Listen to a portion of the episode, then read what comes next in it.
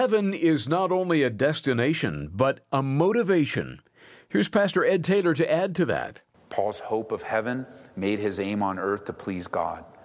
The Spirit of God was given as a down payment a guarantee. All the changes that you see being made in your life right now from the inside out is a guarantee that God is going to continue to work. What He's begun in you, He will complete. And it's over and over again. It may not be happening as fast as you would like, it may not be happening as thorough as you would like, it may not be happening as even the feelings that you're having haven't gone away as quickly as you had thought.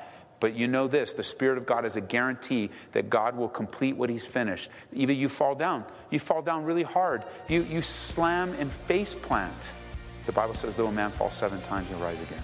Why? Because of the work of the Spirit of God in your life. This is amazing grace.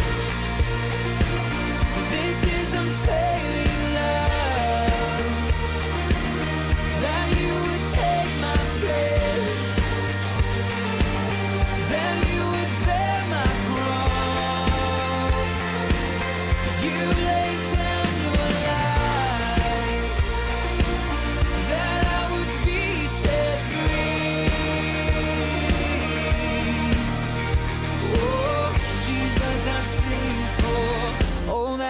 done for me.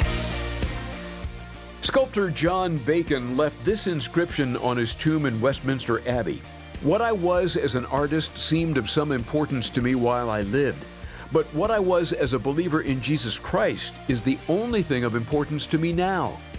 This is Abounding Grace. Pastor Ed Taylor has been taking us through the book of 2 Corinthians, and we invite you to open your Bible to chapter 5. The Apostle Paul had his sights set on heaven, and that helped him get through the trials of life. Pastor Ed believes the same holds true for us. How do you make it today? You have an eternal mindset. Let me show you what that looks like. Turn over to Colossians chapter 3. And so, the reality of our country and our state, we just need to be in prayer and we need to be really good citizens of heaven on earth, loving and caring. And you remember what they accused of Jesus? You remember they accused Jesus of being a friend of who? Sinners, prostitutes, wine bibbers, tax collectors. Hey, you're a friend of tax collector, Jesus. But tax collectors in the days of Jesus were despised. That's basically what they're saying. He's friends of people that we wouldn't be friends with. Jesus says, emanates love. Somehow he was able to see past the self deceived sin and see the person. You want to pray for that in your life. You want to pray that somehow, as vile as what people are caught up in, and whatever it might be, that we can see past it, the hope of heaven. He says in Colossians chapter 3, verse 1, Paul again is writing to a different church, and he says, If then you were raised with Christ, seek those things which are above, where Christ is sitting at the right hand of God. And here's the key here's how to do it. Verse 2 Set your mind on things above, not on things on the earth. Perhaps you want to memorize that and just really think it through this week. Test it when you're watching the news. The things on, you want to set your mind on things on the earth, then the things that you see are going to really stir you and cr- probably create things in you. And I mean, the thing that I see with this whole governmental decree in our, in our state ourselves, one of the things that I see is that they're not helping people. Government was in place to help people, and they're just, they're not helping people, they're helping themselves. It ties in together with Nehemiah, where a good leader seeks to help others, not themselves. A good leader is really wanting there to not further their political career or make a decision based on what the popular opinion is, but they are going to make a decision based on what's best for the people that they oversee, even to their own personal loss and their own personal pain. And I see what's happening um, just in my short life of the government officials, and many of them are not helping people. So if the government isn't going to help people spiritually, and obviously we wouldn't expect them to, and the church gets sidetracked on other things, who's left to help the people? God has established his church on the earth for the sole purpose of helping people in his name. Not abdicating that to anyone else. How's that possible? Set your mind on things above. You know, sometimes believers, followers of Jesus, are accused of being too heavenly minded especially those that would believe in a rapture like we do, pre tribulational rapture. You might even hear somebody say, well, you're just an escapist. You are thinking you're so heavenly minded. You just want to live for the rapture. You're no earthly good. That, that's possible, certainly, where there could be a mindset where people misunderstand the expectation of the soon return of Jesus, where you know you're just, oh, Jesus is coming back, so I can just live however. That's a total misunderstanding. If it's ever true that you're so heavenly minded, you're no earthly good, that's the wrong place to be. But I want to suggest to you that you will never be any earthly good until you're heavenly minded. There won't be any perspective for to what you do. There won't be any motivation spiritually until you understand the heavenly scene. No longer interested in, no longer bound by the earthly. The new believer, the, the born again believer's mind is set and pointed and focused on heavenly things. That's the true perspective that Paul is trying to get to us. He says in verse 3 of Colossians 3 For you died. Do you really believe that spiritually? You died. The old you is dead. The old you is not to be resurrected.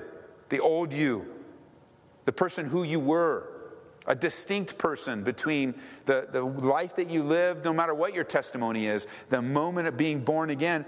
You died, now your life is hidden with Christ in God. Because, verse 4 when Christ, who is our life, appears, then you also appear with him in glory. Then he goes on. You can, the rest of chapter three, he, he says, put to death. You know, there is a, a responsibility we have, the members of which are on earth fornication, uncleanness, passion, evil desire, covetousness, which is idolatry.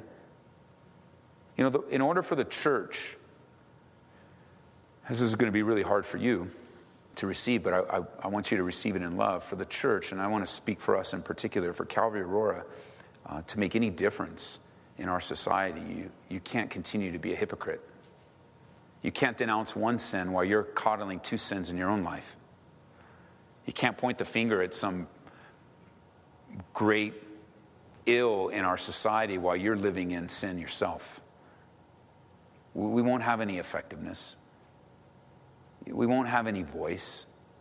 We won't have any you'll just be what Paul described. He'll say, and, and we'll, that, that's us. If, if, if, we aren't going to take seriously the claims of Jesus and, and die and understand we've died and our life isn't hidden in Christ, and that uh, our, when Christ, who is our life, if we don't realize that and appropriate that in our lives and live that way and send the message that way and, and believe it let it motivate our lives if, if that isn't then we're going to be we're going to be exactly what paul said that we're going to have a form of godliness but denying the power thereof.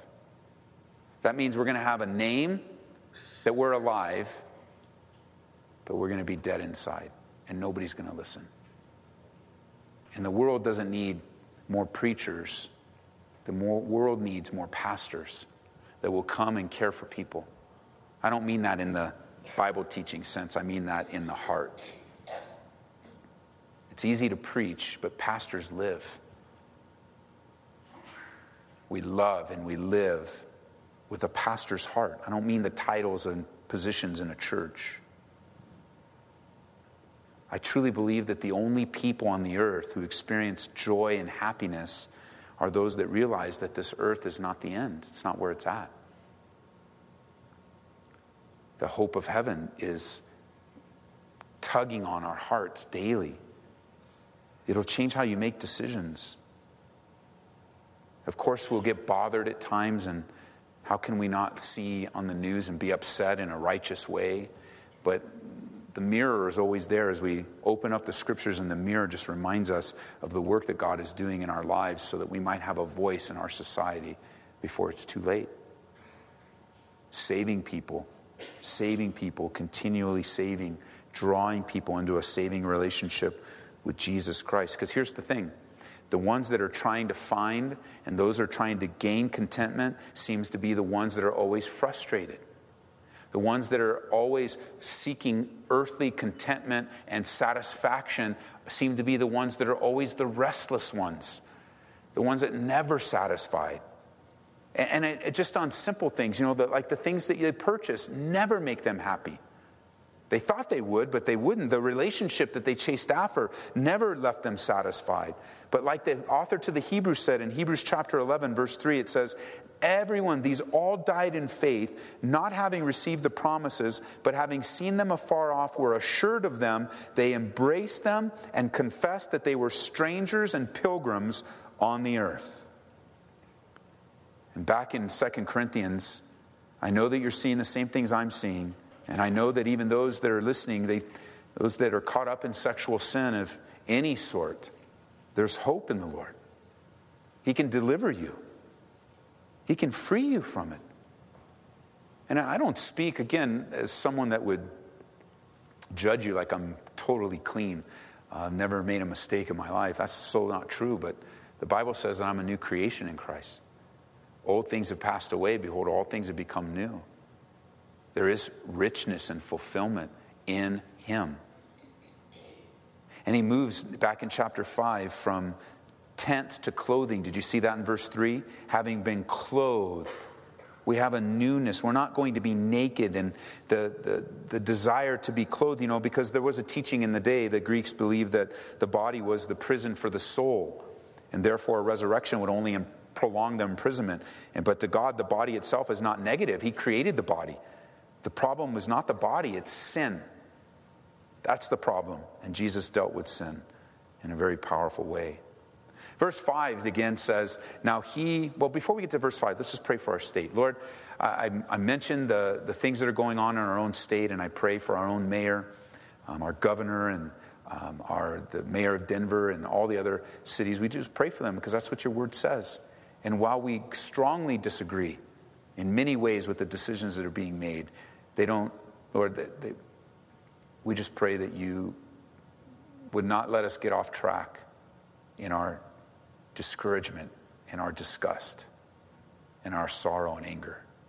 That we wouldn't be controlled by our emotions. But God, we would not lose sight of the people that are trapped by sin, any sin, in our own weaknesses, in our own lives.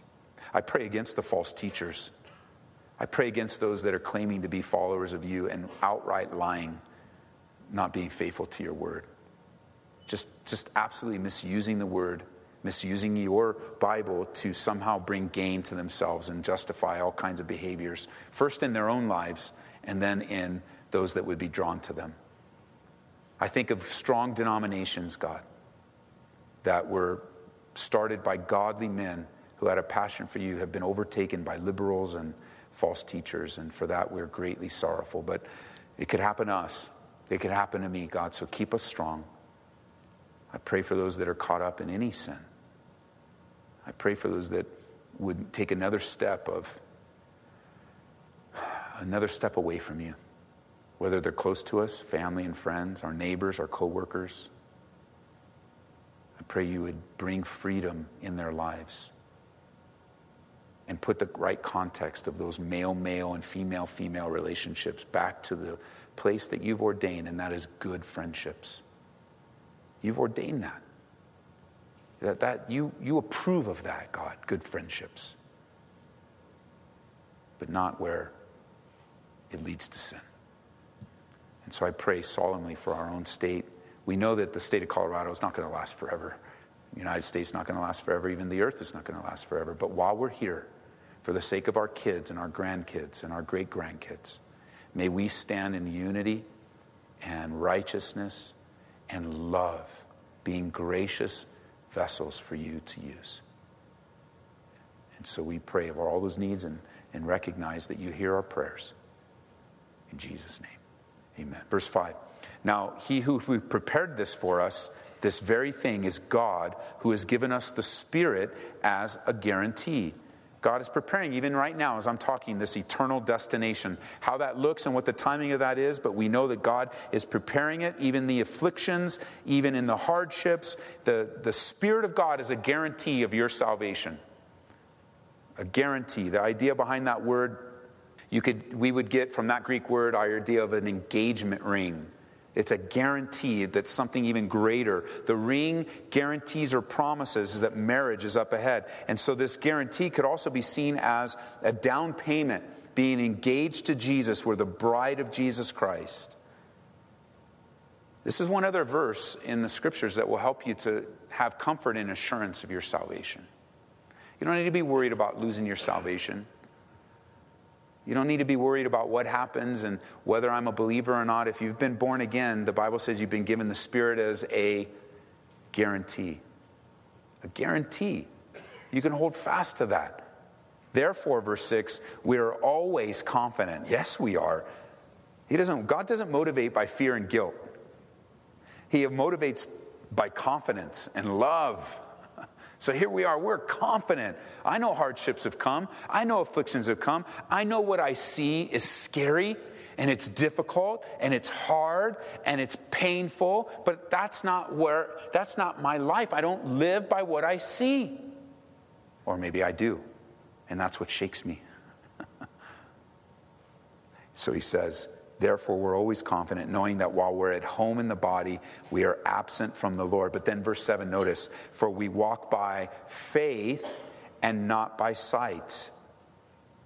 What confidence that we have that we walk by faith and not by sight. We walk by faith and not by sight. It's not we walk by sight and not by faith. It's the other way. We walk by faith and not by sight. Because we can see something and we can come to a conclusion and we can look at everything and process everything and think things. We can get the calculator out and add it all up. And it, you know, it's sometimes you're doing the calculator. There's a negative. There's a line before the number. So you're looking at your bills and you go, I don't have enough. And you're looking at it and you, you have a chance to believe in the calculator or to trust the Lord.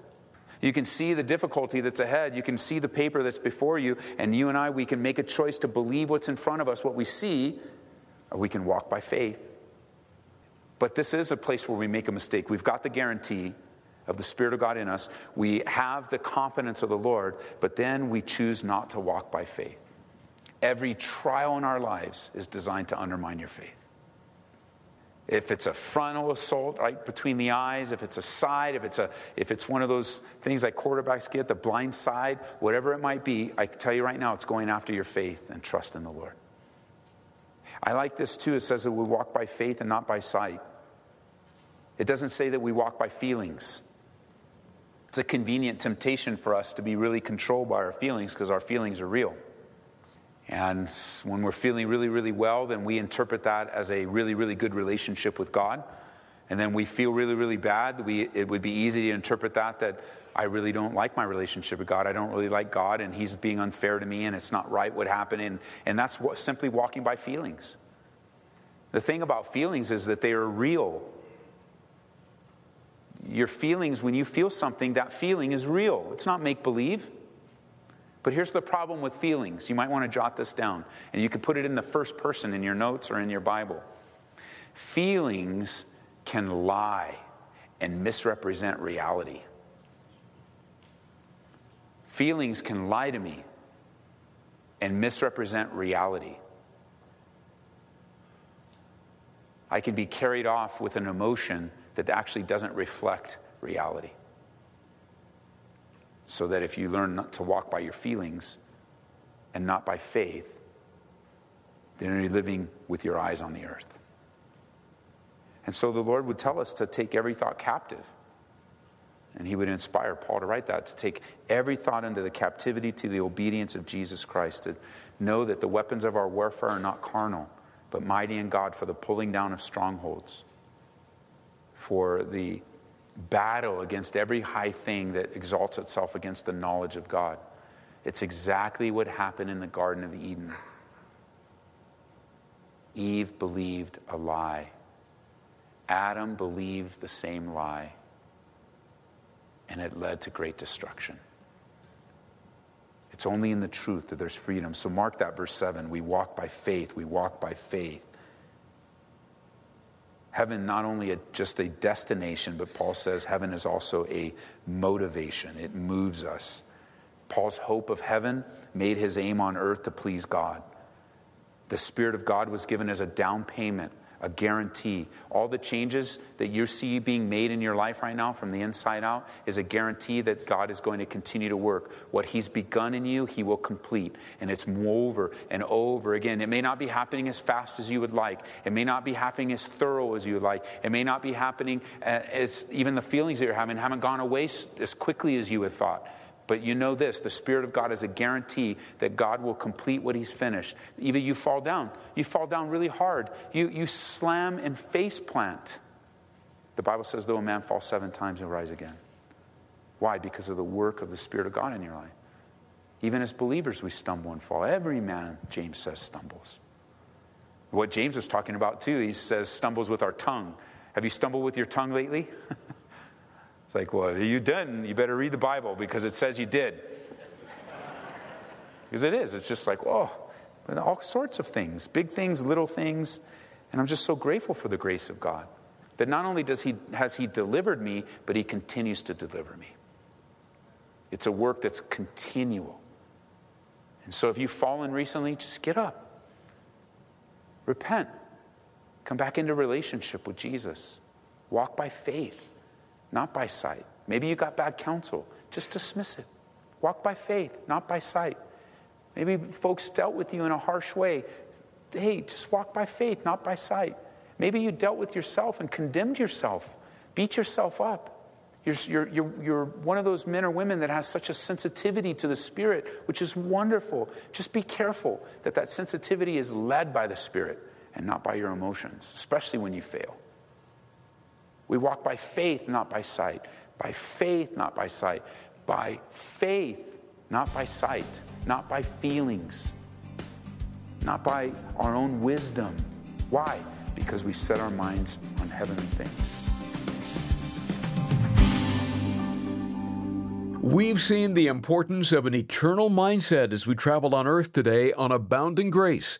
We're in the midst of a series that's based in 2 Corinthians. If you'd like to hear it again, go to calvaryco.church.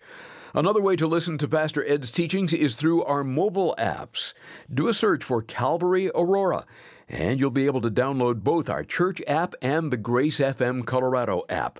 Pastor Ed, as you were talking about the eternal mindset that we're to have, there's a question that comes to mind that many wrestle with, and that is what happens to the believer when they die?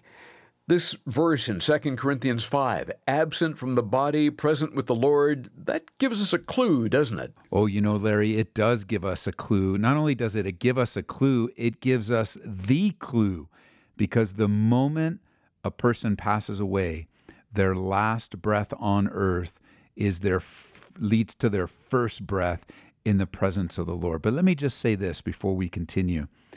If you're listening to me right now and you've lost a loved one, someone that you care about, someone that you love dearly, I'm sorry for the pain that you're going through. Grief is very, very hard. And it's probably really hard even for you to hear absent from the body but present with the Lord. But even though it's hard, the truth is that is something that God uses to encourage us and strengthen us. And it's good to know that our loved ones that were believers in Jesus Christ are in the presence of Jesus Christ right now. And it's good to know that while we're still here, we can continue to make an eternal difference in other people's lives. But what happens to the believer after they die? They don't go to purgatory, uh, they don't cease to exist. They don't begin something known and called soul sleep, which is no such thing. The believer immediately is in the presence of the Lord. And what joy and what encouragement that brings our hearts. Thanks for those encouraging words, Pastor Ed. Thank you for your support of Abounding Grace. It does make a difference. Your donation will serve to help us bring these daily studies to your station and many others like it every day. We're consistently receiving wonderful reports from listeners of how God is using the Word of God to help them grow by God's abounding grace. And when you support this ministry today with the gift of $25 or more, we'd like to send you Contented in All Things Peace by Jeff Gipe. Maybe you've noticed many Americans today lack true contentment. No matter how much they have, they're always wanting more, bigger, better. But that doesn't have to be the case for you. And in Contented, Pastor Jeff Gipe helps the reader find peace in all things and get on the path to contentment in Christ.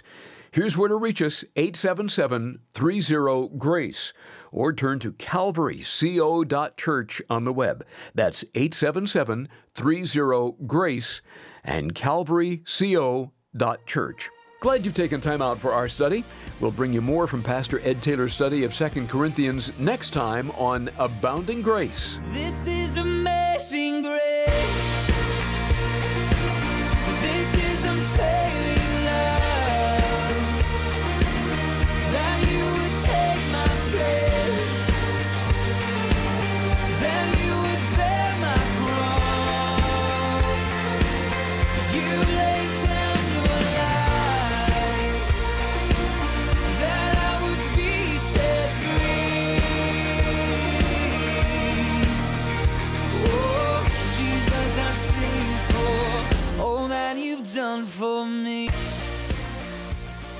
Abounding Grace is brought to you by Calvary Church, Colorado, here in Aurora.